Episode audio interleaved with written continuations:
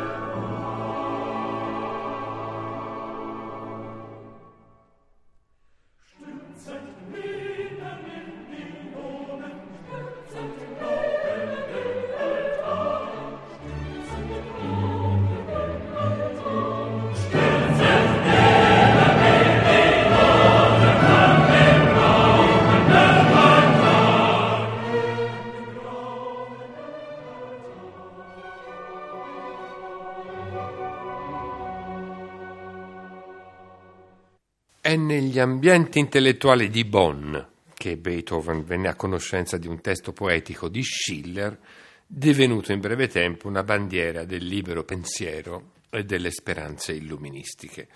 L'ode An die Freude, scritta nel 1785 per una loggia massonica di Dresda e poi stampata sulla rivista Thalia l'anno successivo, nello stesso numero in cui Schiller pubblicava la seconda parte della sua tragedia Don Carlos.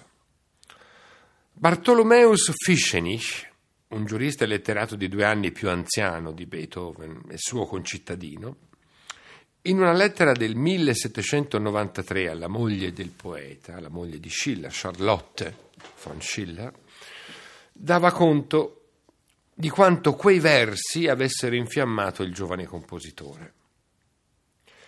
Le allego una composizione su Feuerfarb, un lied poi pubblicato come numero 2 dell'Opera 52, e mi piacerebbe conoscere la sua opinione in merito. È di un giovane di qui, il cui talento musicale è oggetto di lode condivisa. E ora che il principe lettore ha mandato questo ragazzo a studiare da Haydn, egli vuole musicare la gioia di Schiller strofa per strofa. Mi aspetto qualcosa di perfetto perché, per come lo conosco, egli è destinato al grande e al sublime. Un primo indizio del vincolo ideale di Beethoven con l'ode An die Freude, alla gioia, legame destinato a compiersi pienamente quando nel 1824 il coro finale sul testo di Schiller sarà il culmine della Nona Sinfonia, compare in realtà nella seconda cantata celebrativa commissionata nel 1790 al 20enne compositore dalla Società di Lettura per festeggiare l'elevazione di Leopoldo II alla dignità imperiale. È la musica che abbiamo ascoltato in inizio di trasmissione. Pietro Leopoldo d'Asburgo-Lorena, Granduca di Toscana e fratello di Maximilian Franz, principe arcivescovo di Colonia e Bonn, veniva incoronato imperatore dopo la morte di Giuseppe II e la cerchia illuministica lo festeggiava concedendo all'esordiente compositore una seconda opportunità dopo la frustrante cancellazione della cantata commemorativa in morte di Giuseppe II. Un comprensibile entusiasmo dimostrativo spinse Beethoven a esagerare l'impegno della scrittura sinfonica e soprattutto di quella vocale.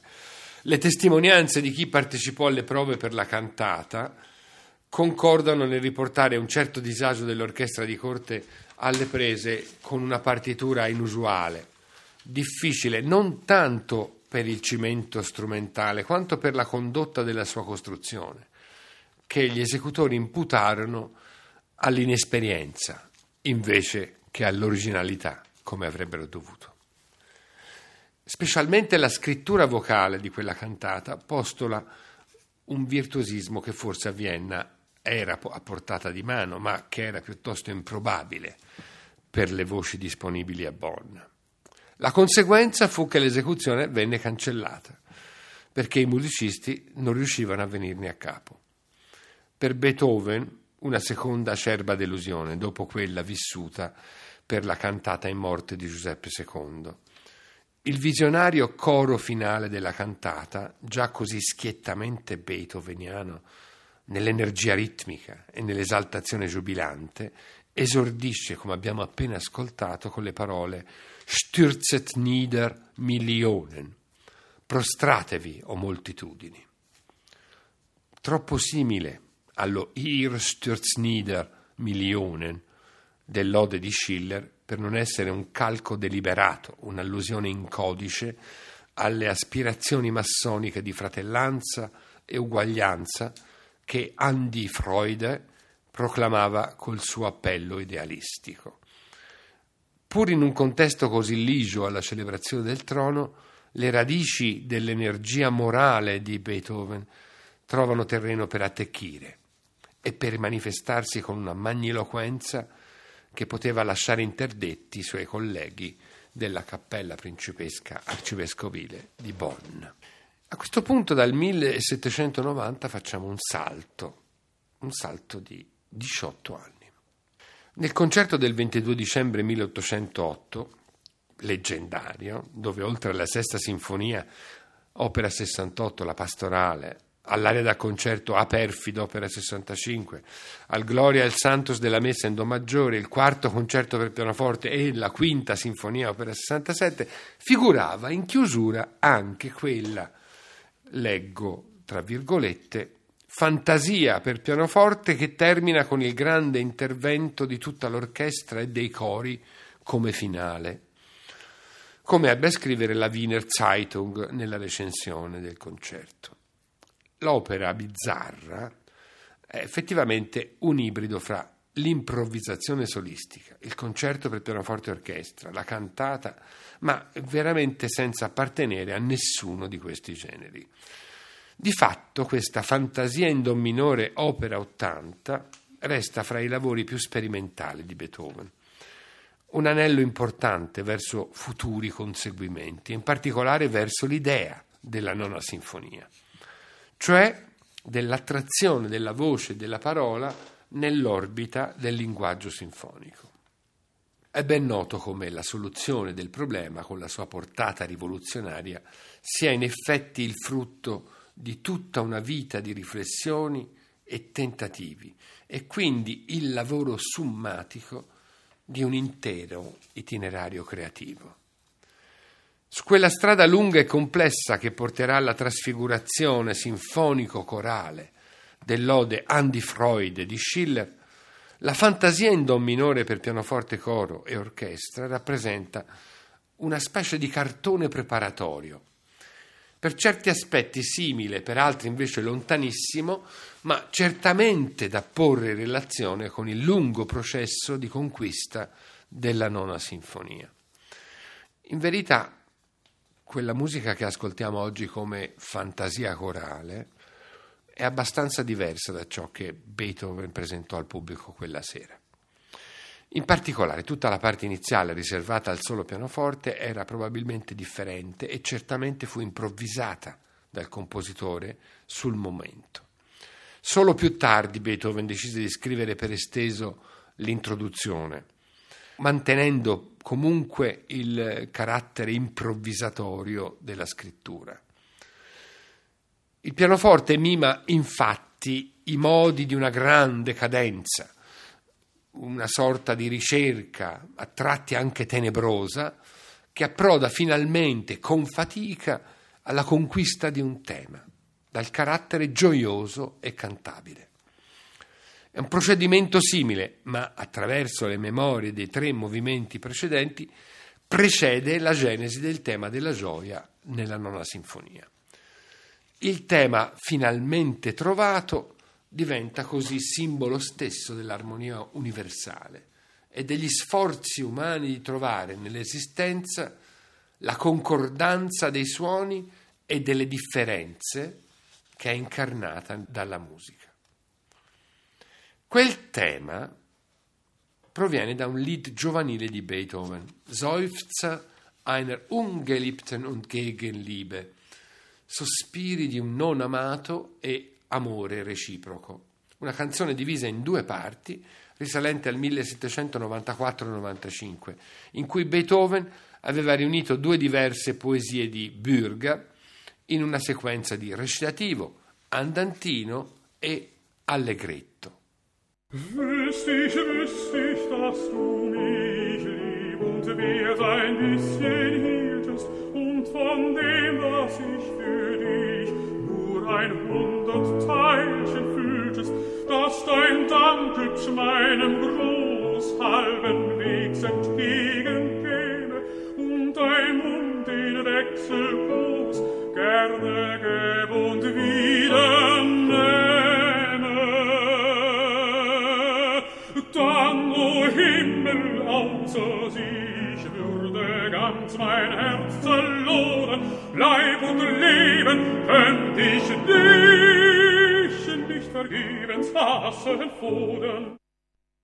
Il tema ripreso nella fantasia è questo che abbiamo appena ascoltato, cioè quello dell'allegretto del lied. Ma certo la scelta ha un valore simbolico. I sospiri dell'individuo non amato corrispondono in qualche modo all'improvvisazione pianistica della fantasia e alla ricerca di una scintilla di speranza e di fratellanza universali, che vengono incarnati dall'antica idea melodica di quell'amore finalmente ricambiato. Questa melodia, che alcuni hanno vilipesa e bistrattata come indegna della grandezza di Beethoven, è in realtà già una chiara prefigurazione di quel canto dell'umanità, tanto semplice da sembrar banale, che informa la grandiosa chiusura della Nona Sinfonia. In entrambi i casi, la qualità dell'invenzione melodica cede di fronte alla forza del simbolo, che deve essere necessariamente animato da una cantabilità ingenua, semplice, immediata. Il tema è annunciato da una fanfara di corni. Viene quindi sottoposto a una serie di variazioni cui vengono chiamate a partecipare le varie sezioni dell'orchestra, prima il flauto, quindi gli oboi, poi i clarinetti, i fagotti, un quartetto d'archi e quindi l'intero organico sinfonico.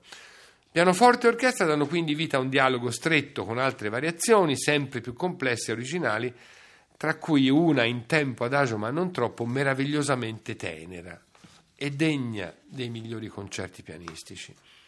Esaurita questa variazione, l'orchestra ne introduce una in tempo di marcia, assai vivace, che prelude all'ingresso delle voci, prima quelle solistiche, 2 soprani, un contralto, 2 tenori e un basso, e quindi tutto il coro. Il tema di Gegenliebe, l'allegretto del lied, incontra la parola ma su un testo nuovo, che Beethoven stesso ispirò al poeta Christoph Kufner nell'imminenza di quell'accademia al Theater an der Wien del 1808. La qualità di questi versi quasi estemporanei non si può certo definire di prim'ordine, ma pur nella loro ingenuità essi rispecchiano l'idea beethoveniana di un'armonia universale di cui la musica è il simbolo. La conclusione vocale, assai breve, ritorna al tema nella sua dizione originaria, semplicemente lo arricchisce della parola e lo dipana prima con le voci femminili, poi con il terzetto virile e quindi a pieno organico corale con una stretta finale ripetuta 2 volte in progressiva esaltazione. Quel debolissimo testo di Kufner, suggerito direttamente da Beethoven, e intonato dal coro negli ultimi minuti della fantasia corale, riecheggia visibilmente Schiller. Fried und Freude gleiten freundlich wider Wellenwechselspiel. Was sich drängte rau und feindlich, ordnet sich zu Hochgefühl. La pace e la gioia si susseguono come l'avvicendarsi delle onde. Quanto di ostile e di amaro si agitava in noi si compone ora in nobili sentimenti. O ancora, wenn sich Lieb und Kraft vermählen, lohnt dem Menschen Göttergunst. Quando amore e forza si uniscono, il favore di Dio ricompensa gli uomini. In un punto di questa stretta in particolare, la somiglianza con la Nona Sinfonia è davvero impressionante. Quando il coro tiene per 5 battute una medesima nota sulla parola Kraft, energia, spingendola al fortissimo, l'effetto è pressoché identico a ciò che accade sulle parole übern Sternenzelt, al di là della volta stellata, nel finale su An die Freude. La grande soluzione di sintesi fra parole e musica della Nona Sinfonia sembra qui davvero dietro l'angolo. In realtà, per giungere a quella meta sublime del suo cammino sinfonico, mancavano ancora 16 anni.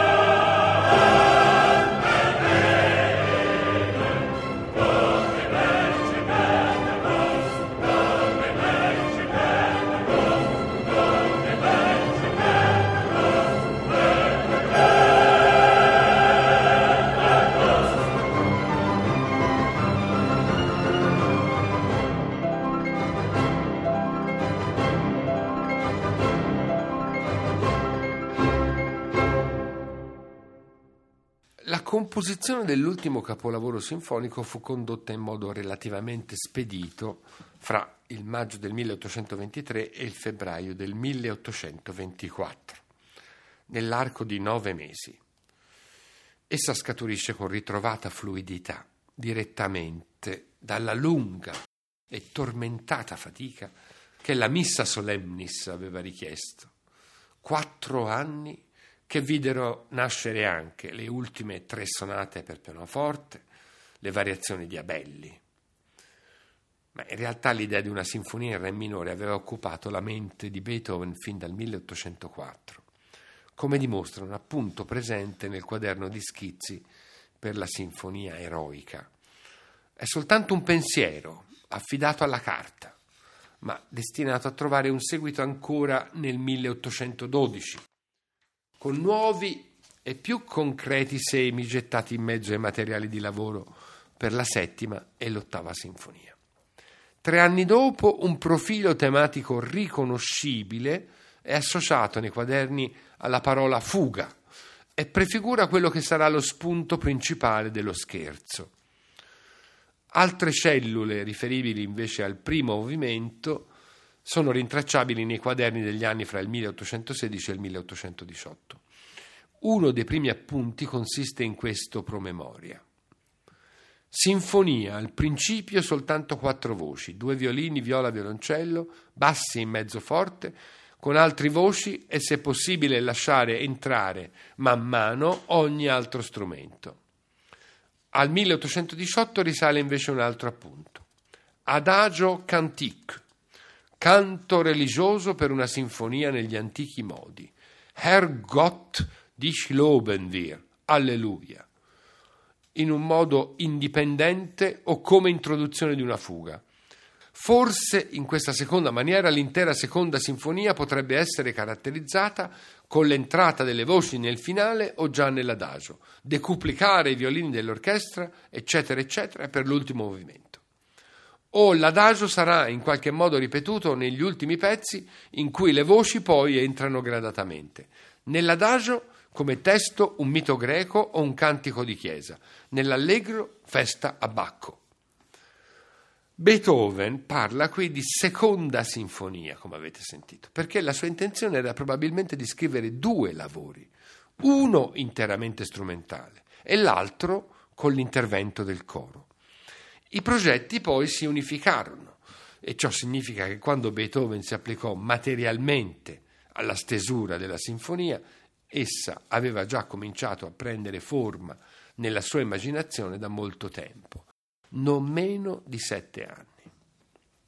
Si deve invece risalire ancora più indietro per ricostruire l'aspirazione a mettere in musica An die Freude di Friedrich Schiller.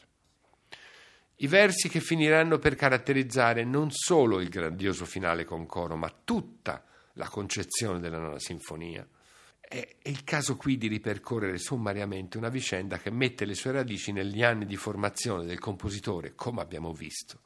Non è difficile, anche per chi conosce soltanto sommariamente il catalogo beethoveniano, trovare tracce nei lavori precedenti di scintille destinate a prendere nuova forma e nuovi significati nell'8ª sinfonia.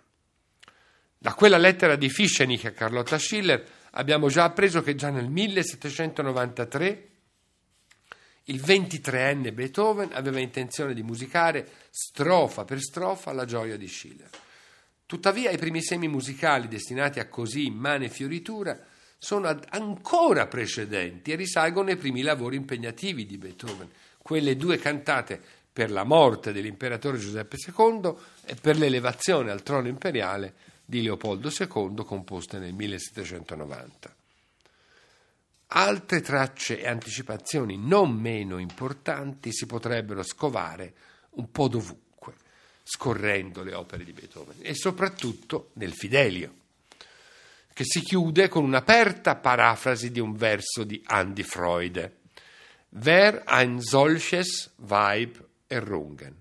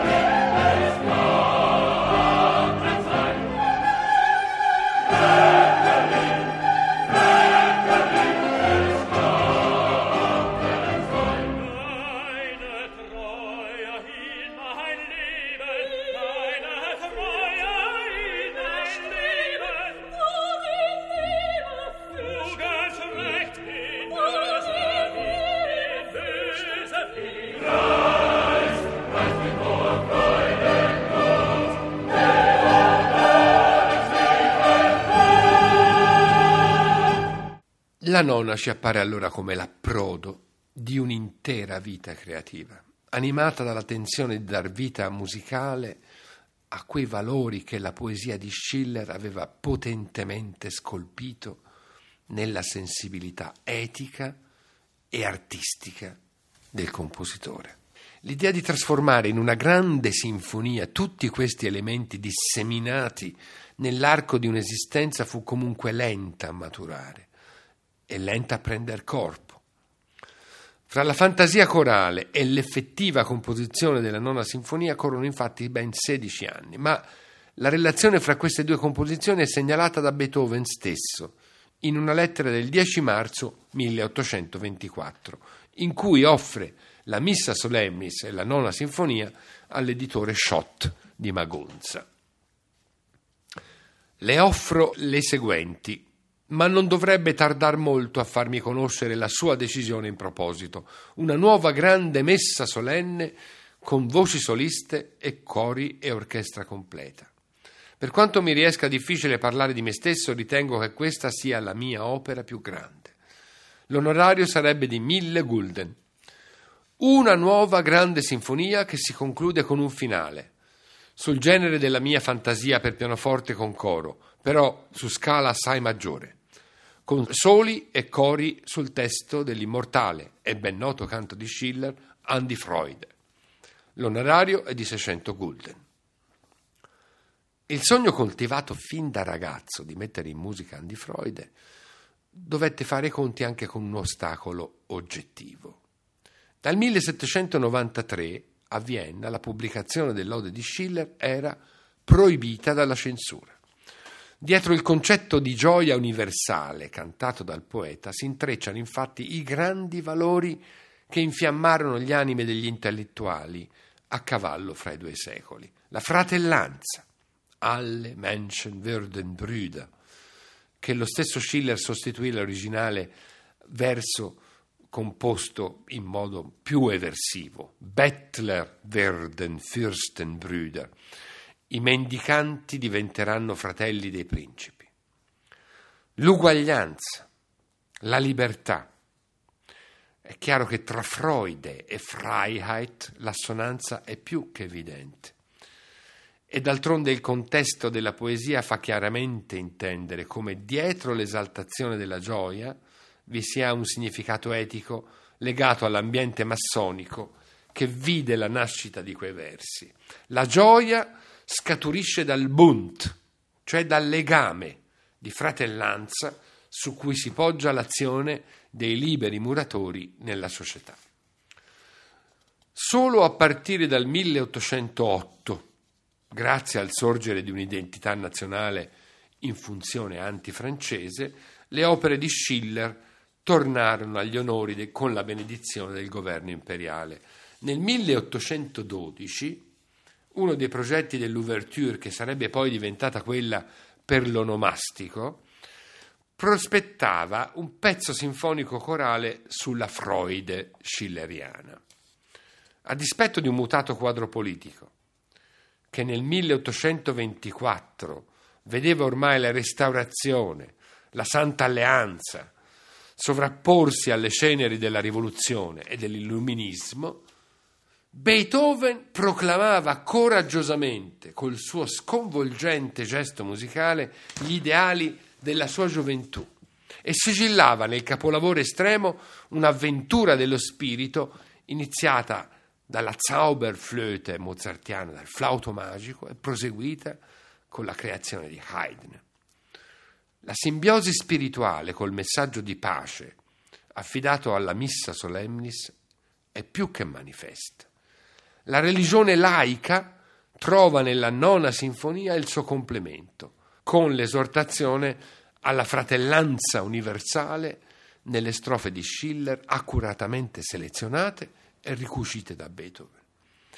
Esse culminano nell'abbraccio fra uomini che sono fratelli, in quanto figli di un unico padre, la cui presenza di creatore deve essere da tutti avvertita.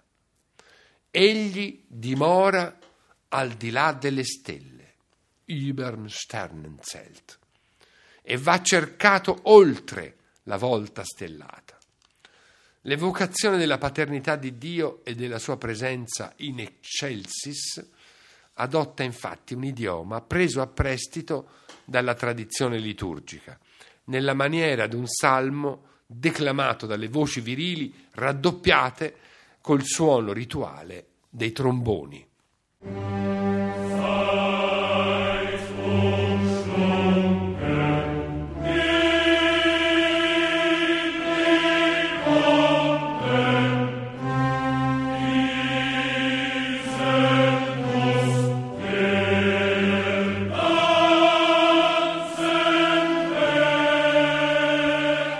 Come nel Benedictus della Missa Solemnis, la rappresentazione sonora della divinità nel suo luogo ultrasiderale spinge i registri di voci e di strumenti a sfidare i limiti dell'umano in uno sforzo a dir poco temerario, culminante nel sublime tremolare delle terzine di tutti i legni, in pianissimo, mentre il coro intona «Übern Sternen muss er wohnen», al di là delle stelle egli deve abitare, che è immobile nell'acuto.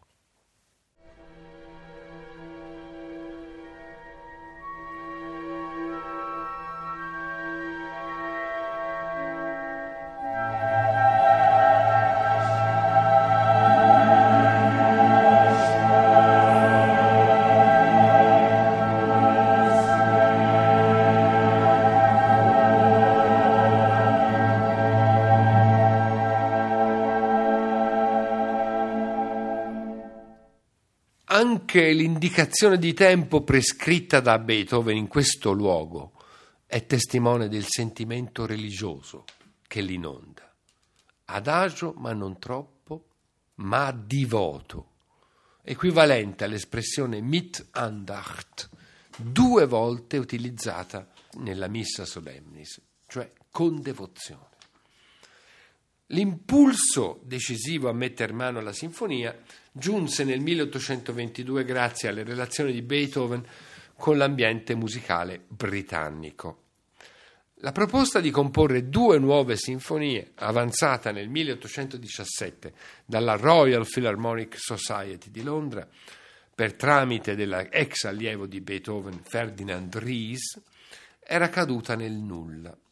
6 anni dopo fu il compositore a farsi di nuovo vivo, con l'offerta della Nona Sinfonia a quei cultori della propria arte, rivolgendosi ancora una volta a Ries. Fu pattuito un compenso di 50 sterline e il diritto esclusivo di esecuzione per un anno e mezzo riservato alla Society. La partitura manoscritta fu spedita a Londra nel febbraio del 1824, ma giunse a destinazione soltanto verso la fine dell'anno. E nel frattempo, violando gli accordi, Beethoven aveva fatto eseguire il lavoro a Vienna, nella leggendaria serata del 7 maggio al teatro di Porta Carinzia. La grandiosa struttura del primo movimento, allegro ma non troppo e un poco maestoso, eredita la sua eccezionale estensione di forma dagli esperimenti condotti da Beethoven con le ultime sonate pianistiche, e in particolare con l'opera 106, il Hammerklavier, e con l'opera 111, ma anche dalle proporzioni singolari del primo quartetto Rasumowski, opera 59, numero 1. L'allegro in forma sonata si espande dal consueto bitematismo a una ben più complessa costruzione su 3 gruppi tematici che vengono poi sviluppati nella parte centrale, la cui estensione è pari a quella dell'esposizione. Allo stesso modo, dopo la ripresa, il movimento, che è il più lungo fra quelli scritti da Beethoven in forma sonata, si chiude con una coda monumentale di ben 120 battute, appena qualche decina in meno di quante ne occupa la stessa sezione di esposizione.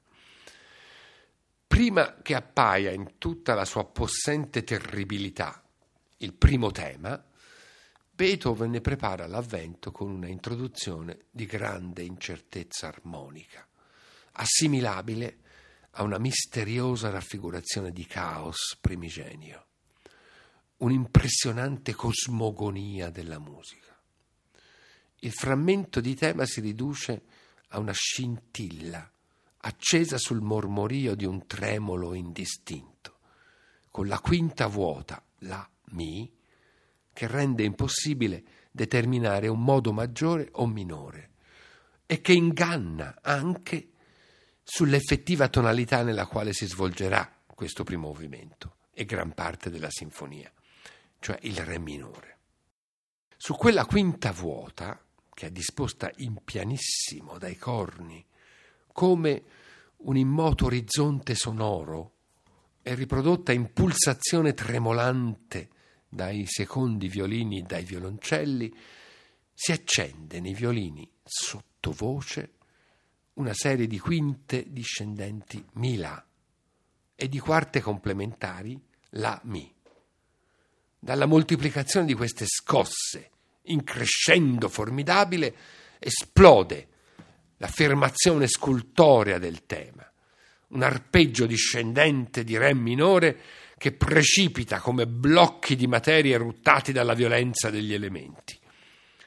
La tonalità è così stabilita, ma viene immediatamente compromessa a poche battute di distanza con l'inserimento nei bassi di una nota estranea, in fortissimo, il Mi bemolle, che lacera tutte le certezze dell'armonia.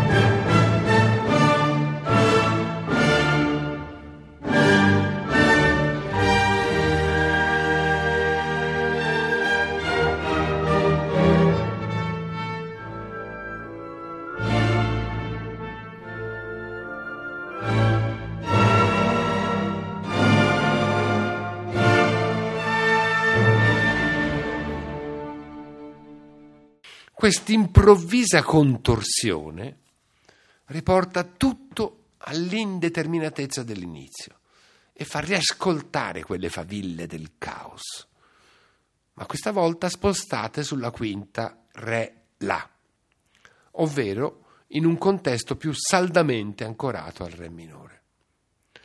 La scelta di questa tonalità come scenario magmatico e incandescente è intimamente legata alla sua natura demoniaca, al tremar di vene e polsi di fronte agli interrogativi ultimi dell'esistenza, così come l'aveva interpretata Mozart nei suoi capolavori più sinistri, primo fra tutti il Don Giovanni.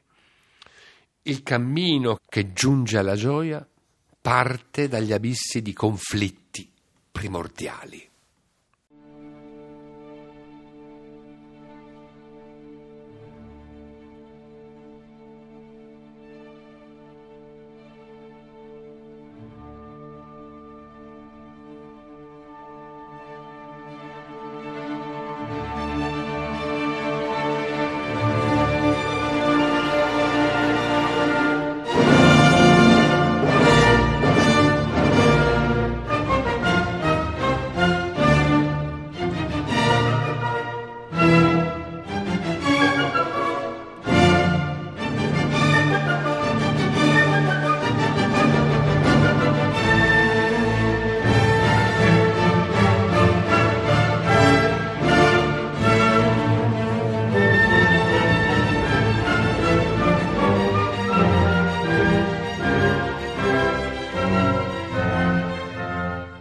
Il secondo gruppo tematico appare dopo una modulazione a Si bemolle maggiore. Si tratta quindi dell'ennesima libertà di Beethoven rispetto allo schema tradizionale della forma sonata, che qui pretenderebbe il relativo maggiore di Re, cioè Fa maggiore. Tutta la tensione, rappresentata da tre diverse cellule tematiche, è indirizzata alla conquista della nuova tonalità, con uno sforzo ascensionale e conflittuale per prendere le distanze dal re minore.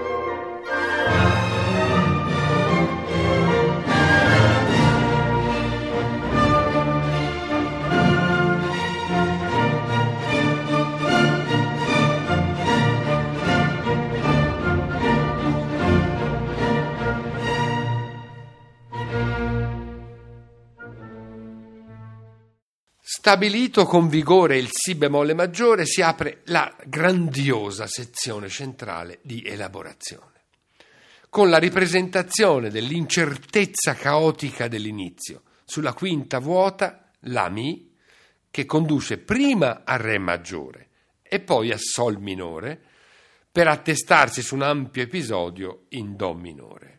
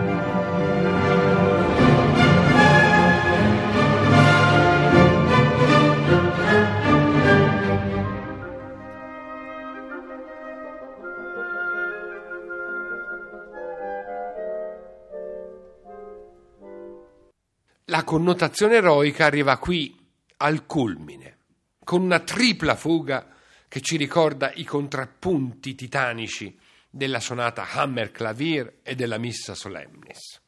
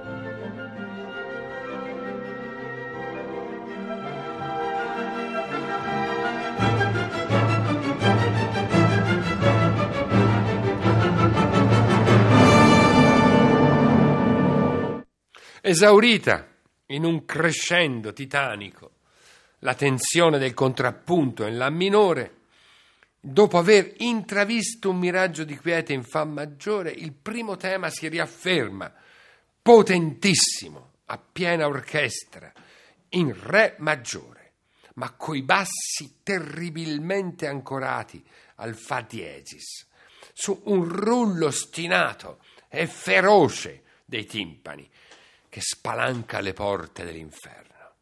È questo, incredibilmente, l'inizio della sezione di ripresa. Una ricapitolazione che ha l'aspetto della catastrofe, invece che del ritorno a casa. Mai nessuna musica era arrivata a una tale cosmica violenza sonora. Mai orchestra aveva immaginato di produrre un simile cataclisma e di scatenare il terrore del sublime. La lunga sezione che si apre con questa furia bacinante rinsalda il senso negativo e fatalistico del Re minore, facendo solo balenare in lontananza un esile frammento di luce, remota prefigurazione del tema della gioia.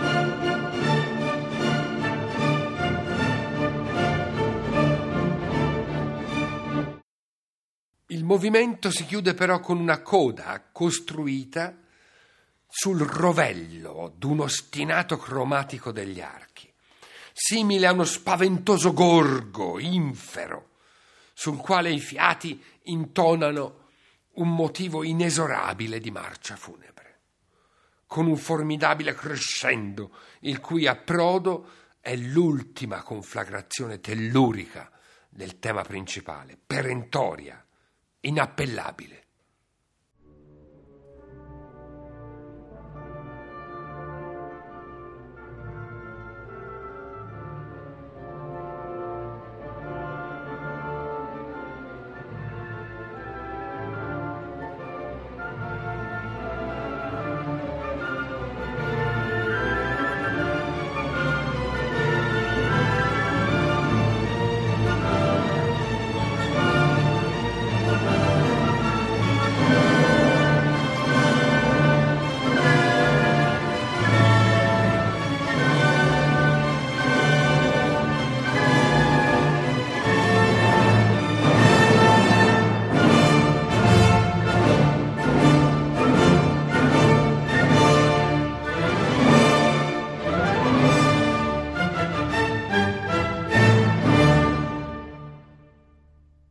Il secondo movimento, molto vivace, è costruito come uno scherzo tripartito ed è in seconda posizione, in luogo cioè di quel consueto movimento lento. E questa posizione è nuova per Beethoven nel genere sinfonico, mentre era già stata adottata nella musica da camera, per esempio nel quartetto Opera 59 numero 1. Si apre con 8 battute di introduzione, alle quali è consegnato un motto a sorpresa, il rintocco di un dattilo siglato anche dal timpano solo, con colpi violenti e impressionanti.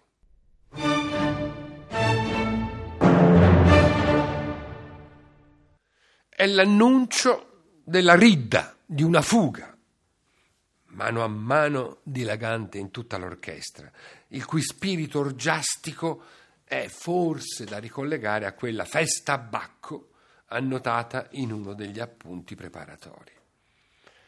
Dopo la rappresentazione del caos, delle masse ciclopiche di quel mondo sonoro rupestre scolpito nell'allegro, questo scherzo infernale in re minore pare celebrare un'energia pagana e febbrile.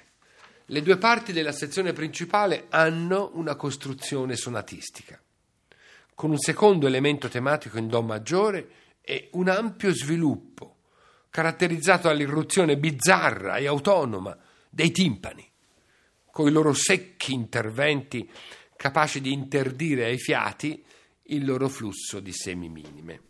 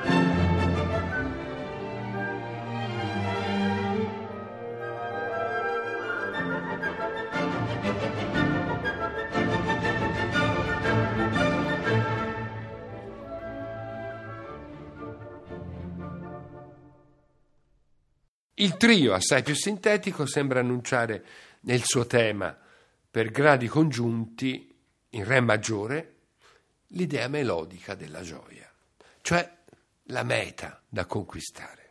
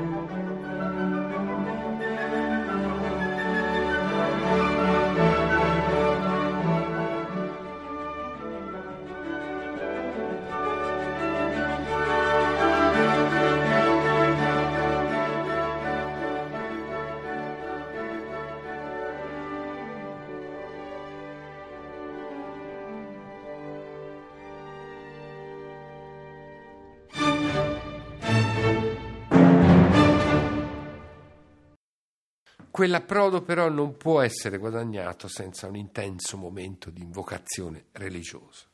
L'abbandono a un sentimento di purissima contemplazione interiore e di toccante preghiera.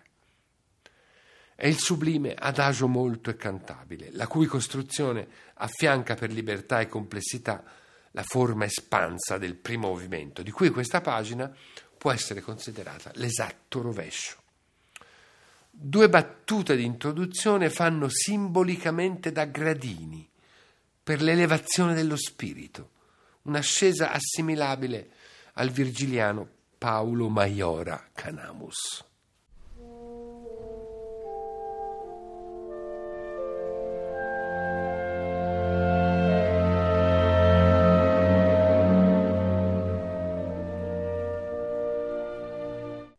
Il tema principale dell'adagio è infatti un corale sereno in si bemolle maggiore, intonato dagli archi.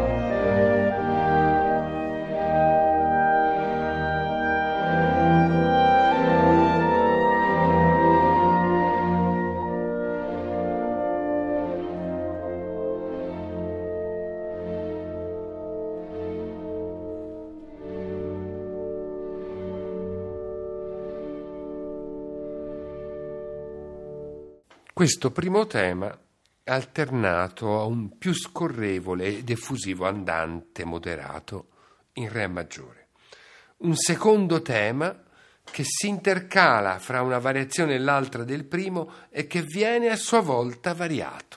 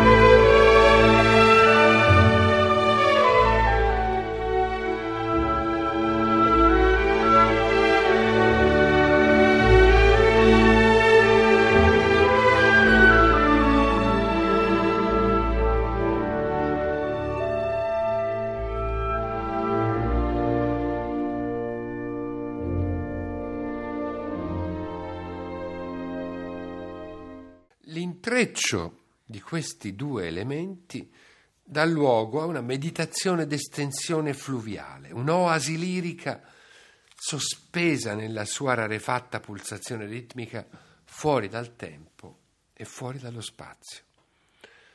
Nell'intima contemplazione distillata in canto continuamente rigenerato, Beethoven ha inserito alcuni squilli marziali, una fanfara stilizzata, che ha dato molto da pensare all'infinita schiera di commentatori della Nona Sinfonia. Il significato di quell'appello deve probabilmente essere messo in relazione con il simbolo analogo che caratterizza il finale della Missa Solemnis, la partitura gemella della Sinfonia. Nella Messa, l'accorato canto dell'Agnus Dei si infrange sullo scatenarsi delle fanfare militari e del martellante ritmo dei timpani. Lo spettro della guerra si confronta con l'invocazione Dona nobis pacem e viene finalmente scacciato dalla volontaristica certezza nella nobiltà dei sentimenti umani e nell'aiuto di Dio. Allo stesso modo, nella Nona Sinfonia, quegli squilli minacciosi interrompono il clima di commossa preghiera dell'adagio, ma vengono tuttavia allontanati dalla ritrovata forza espressiva del canto dei violini, nel ritmo composto che evoca ancora una volta quel cantico di sentimenti di gratitudine alla divinità posto a sigillo della sinfonia pastorale.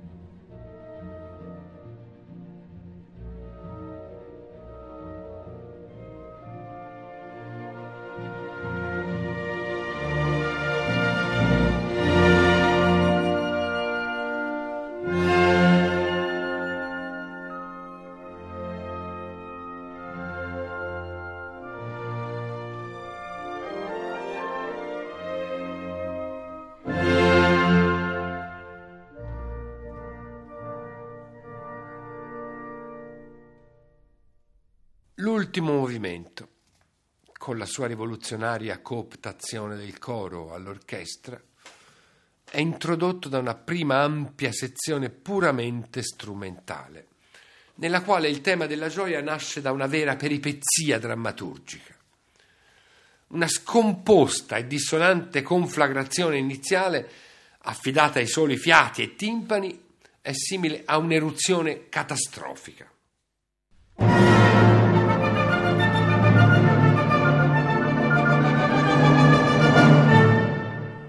E precede un lungo recitativo dei violoncelli e contrabbassi che lega fra loro le citazioni tratte dai movimenti precedenti e ripercorre, in guisa di riassunto dei capitoli precedenti, una concisa sintesi del difficile cammino che conduce alla conquista e all'affermazione giubilante del grande messaggio.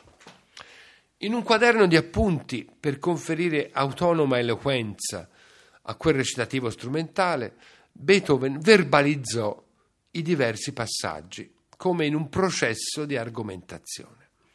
Al piglio oratorio della frase d'esordio di violoncelli e contrabbassi corrisponde quindi: oggi è un giorno solenne, che sia celebrato col canto.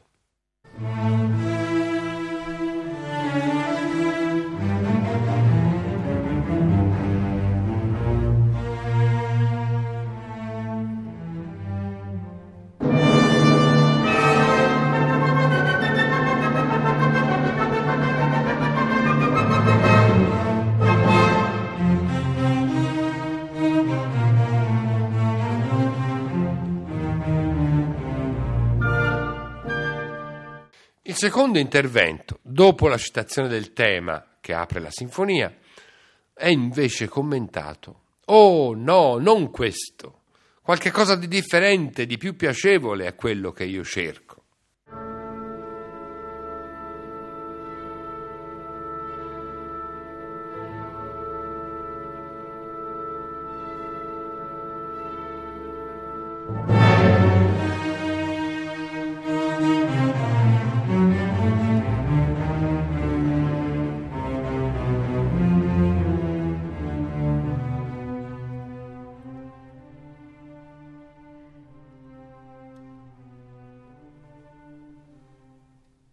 Alla citazione dello scherzo segue: neppure questo, non è affatto migliore, soltanto un po' più allegro.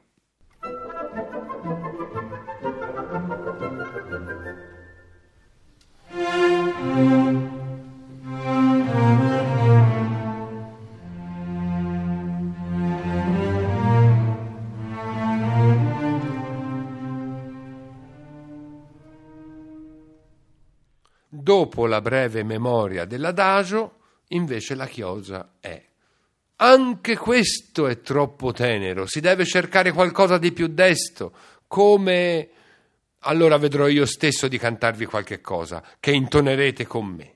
E qui Beethoven annota l'inizio del tema della gioia e conclude: è questo, l'abbiamo trovato, Freude, schöner Götterfunken.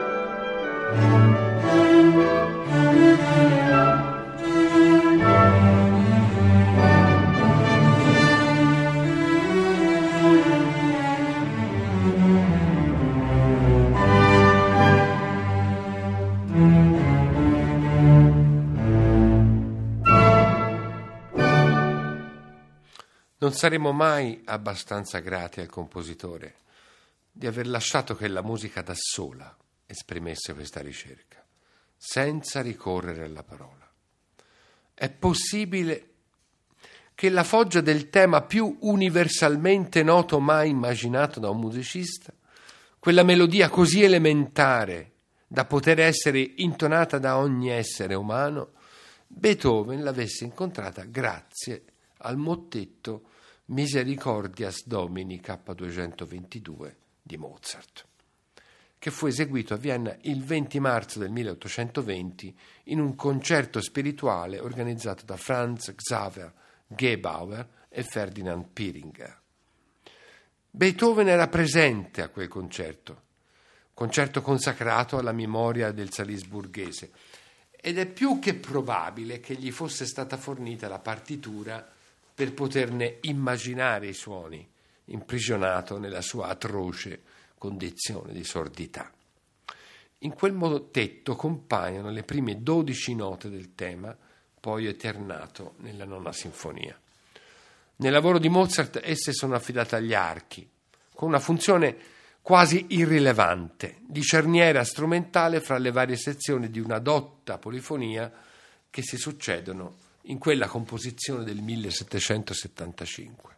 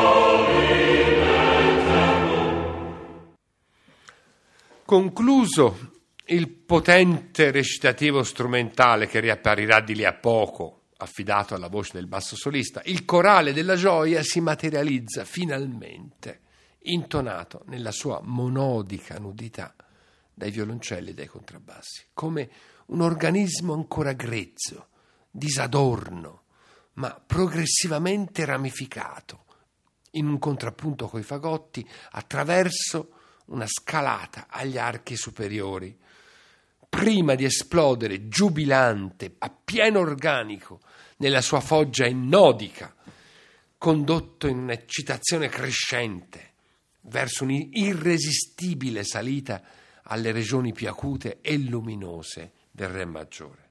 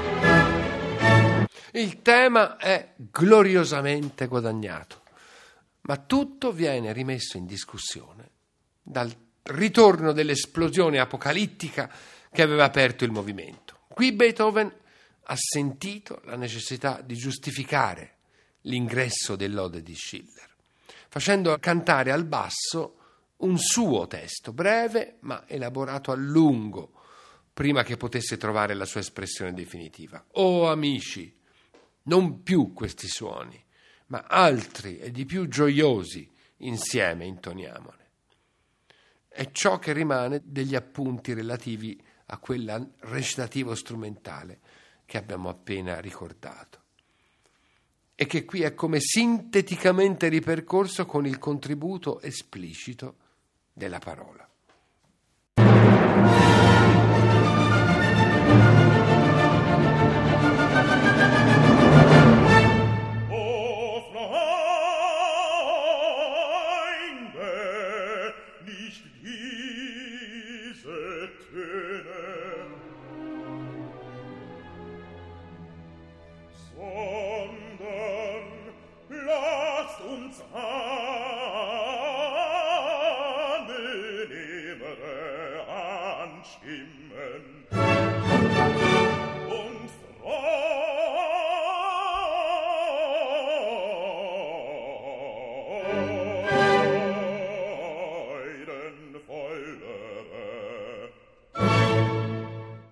Il coro e i solisti si intrecciano allora in tre variazioni sul tema della gioia.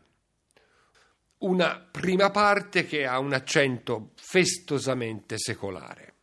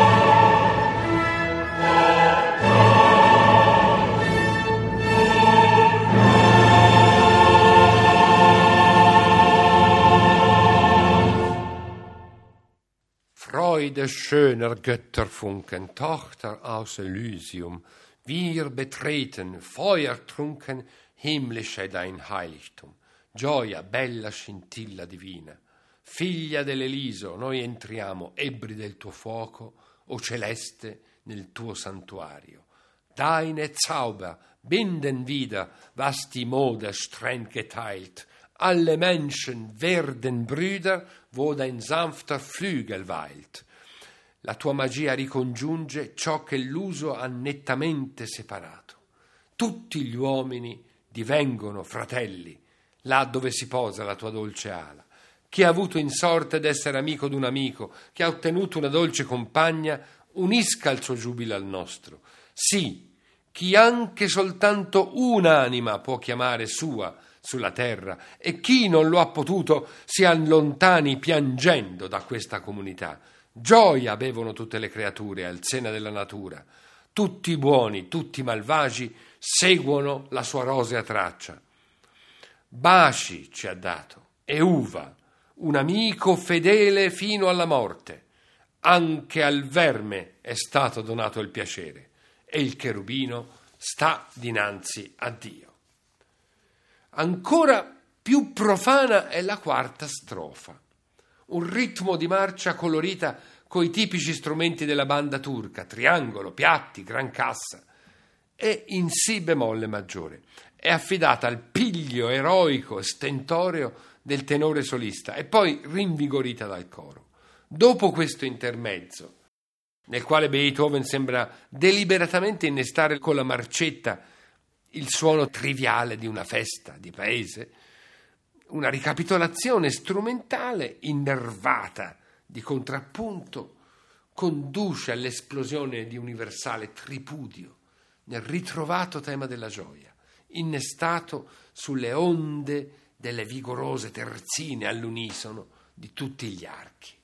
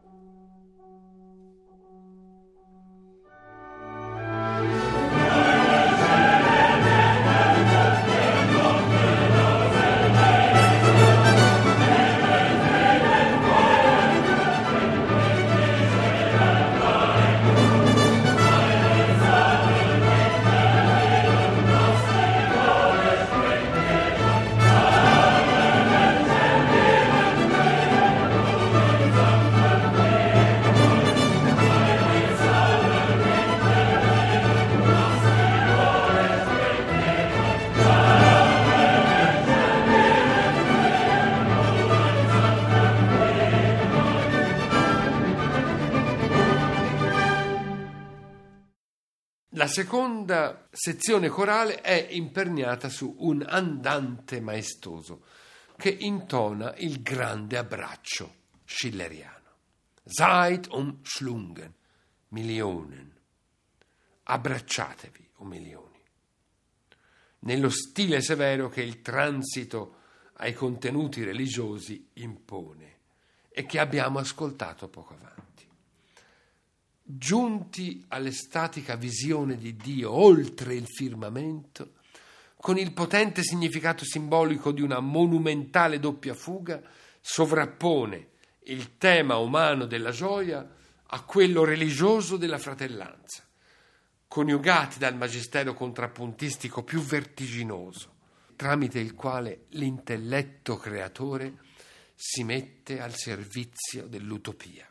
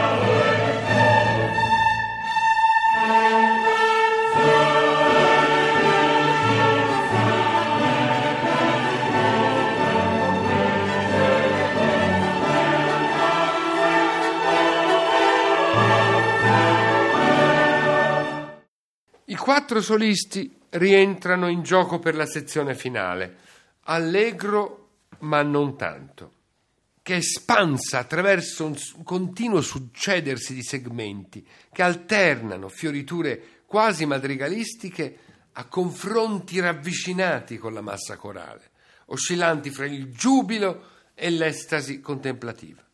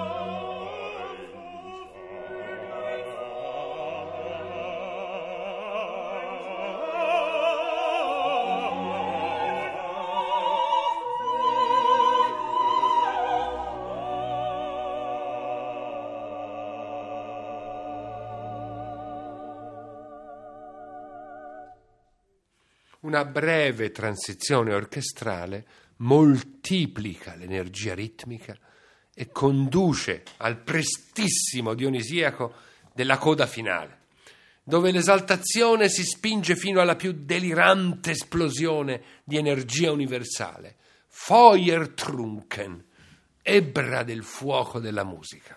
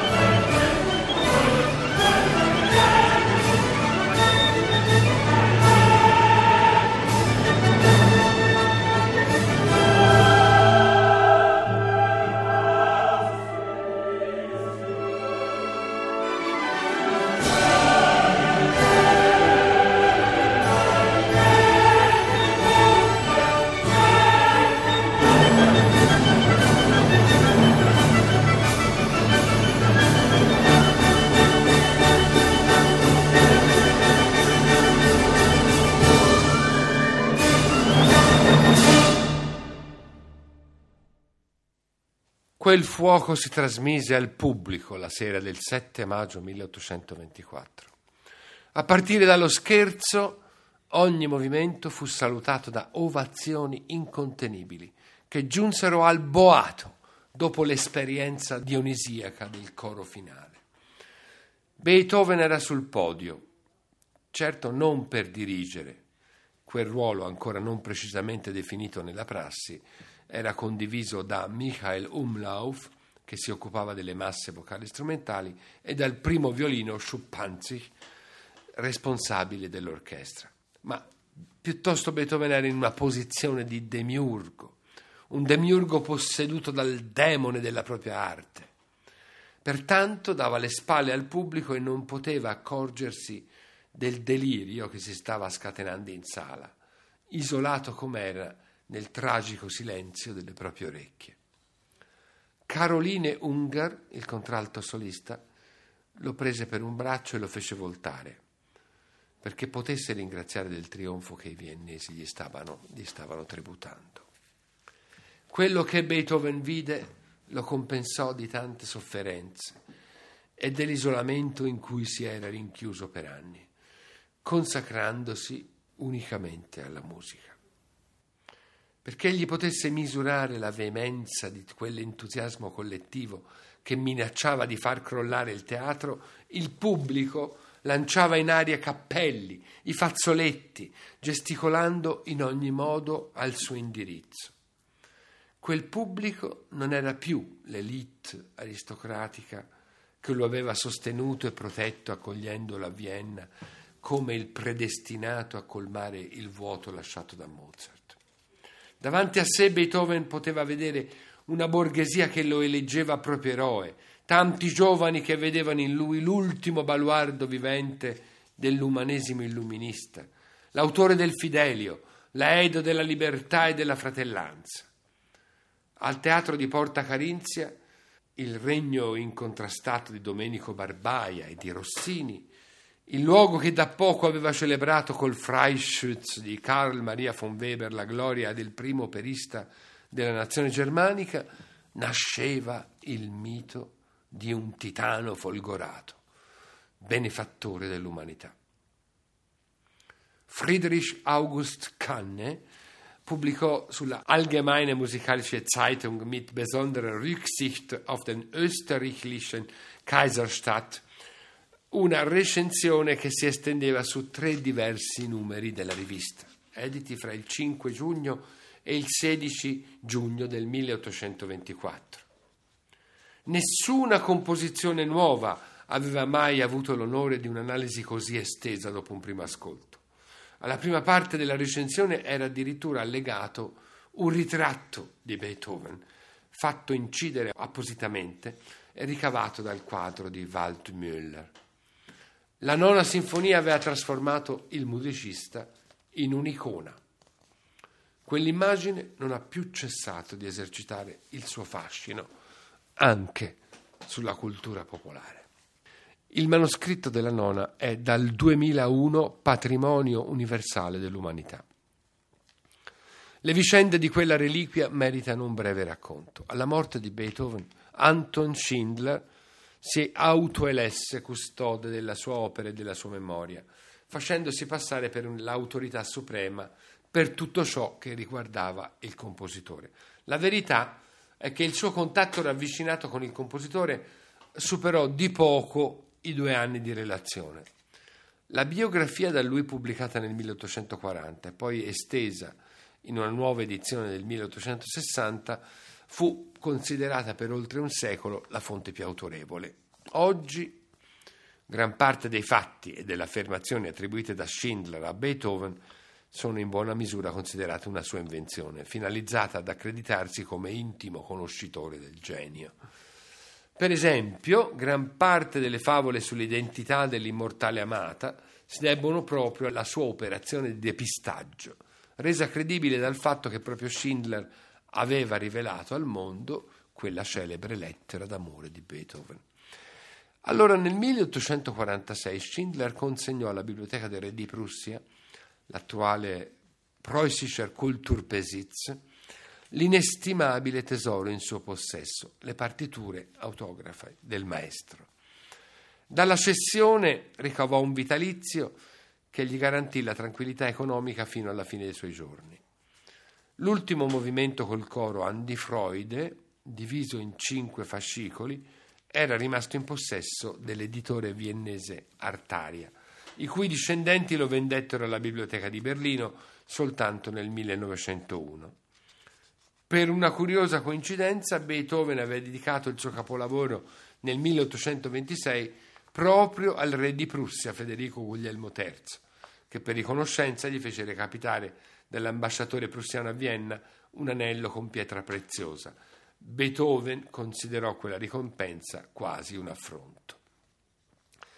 Finalmente ricomposto all'inizio del Novecento, con l'acquisizione del finale dall'editore Artaria, il manoscritto fu nuovamente diviso all'inizio della Seconda Guerra Mondiale per essere messo al sicuro dagli attacchi aerei su Berlino.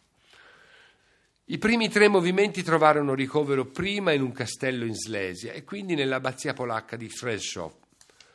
I primi 3 fascicoli del finale furono depositati a Schönebeck sull'Elba e gli altri 2 al monastero di Boirol, nell'alta valle del Danubio, nel Baden-Württemberg. Al termine della guerra questi ultimi furono depositati presso l'Università di Tübingen e infine restituiti a Berlino, ma nel settore occidentale della città, ormai divisa dal famigerato muro. La prima parte del finale tornò invece alla biblioteca prussiana, ma a Berlino Est. Per molti anni si credette che i primi 3 movimenti fossero andati dispersi o distrutti nel conflitto. Invece erano stati custoditi dai polacchi in gran segreto presso l'Università Jagiellonica di Cracovia. Finalmente, nel 1977, il segretario del Partito Comunista Polacco Edward Gierek decise di farne grazioso dono al suo omologo della DDR Erich Honecker, e così metà del manoscritto tornò a casa nel fondo berlinese. A questo punto le 2 parti del finale poterono ricomporsi soltanto dopo la caduta del muro di Berlino. Il supremo simbolo della fratellanza universale era stato diviso prima della guerra mondiale e poi dalla guerra fredda. Quelle carte sono state uno dei più drammatici testimoni della divisione della Germania, separate nella stessa città e proprio nel luogo della partitura in cui Beethoven intrecciava i 2 temi principali, la gioia e l'abbraccio fraterno, cioè nella gloria della doppia fuga. e quello era il punto in cui il manoscritto era stato diviso. Il 25 dicembre del 1989, poche settimane dopo la caduta del muro di Berlino, Leonard Bernstein diresse la Nona Sinfonia nella sala della Gendarmenmarkt, con un'orchestra e un coro formato da musicisti delle più illustri orchestre delle due Germanie, della Gran Bretagna, della Francia, degli Stati Uniti, dell'Unione Sovietica, cioè di tutti gli stati che avevano partecipato alla divisione di Berlino nei quattro settori e alle due Germanie, appunto, est e ovest. Di tutte le esecuzioni dell'ultima sinfonia di Beethoven che hanno accompagnato il cammino dell'umanità e che lo accompagneranno ancora, quella è stata senza dubbio la più fedele all'appello del suo autore. In quel momento la fratellanza sembrava davvero realizzata. La partitura ritornava a essere unita. Con questa trasmissione giunge a termine l'indagine sulle 9 sinfonie, sulle 3 versioni del Fidelio e sulla Missa Solemnis. Ma alla celebrazione del 250° anniversario della nascita di Beethoven continua con altre illustrazioni affidate a Marco Mangani e a Luca Berni. Allora vi ringrazio per l'attenzione affettuosa con cui avete seguito queste mie presentazioni e ringrazio in particolar modo Gianluigi Campanale per l'appassionato contributo di regia e per la cura meticolosa del suo lavoro. Tutti gli esempi che avete ascoltato nel corso di questa trasmissione erano tratti dall'esecuzione diretta da Claudia Abbado con i Berliner Philharmoniker. I solisti di canto erano Carita Mattila, Violeta Urbana, rispettivamente soprano e mezzosoprano, Thomas Moser tenore e Thomas Kwastoff baritono. Ma l'esecuzione integrale che trasmetteremo di seguito, ora, è quella diretta da Leonard Bernstein con i Wiener Philharmoniker, Gwyneth Jones soprano, Hannah Schwarz contralto, René Collo tenore, Kurt Moll basso e il coro dell'Opera di Stato di Vienna. Una registrazione dal vivo del 5 settembre 1979. A voi tutti, ascoltatrici e ascoltatori, un caro saluto da Alberto Battisti.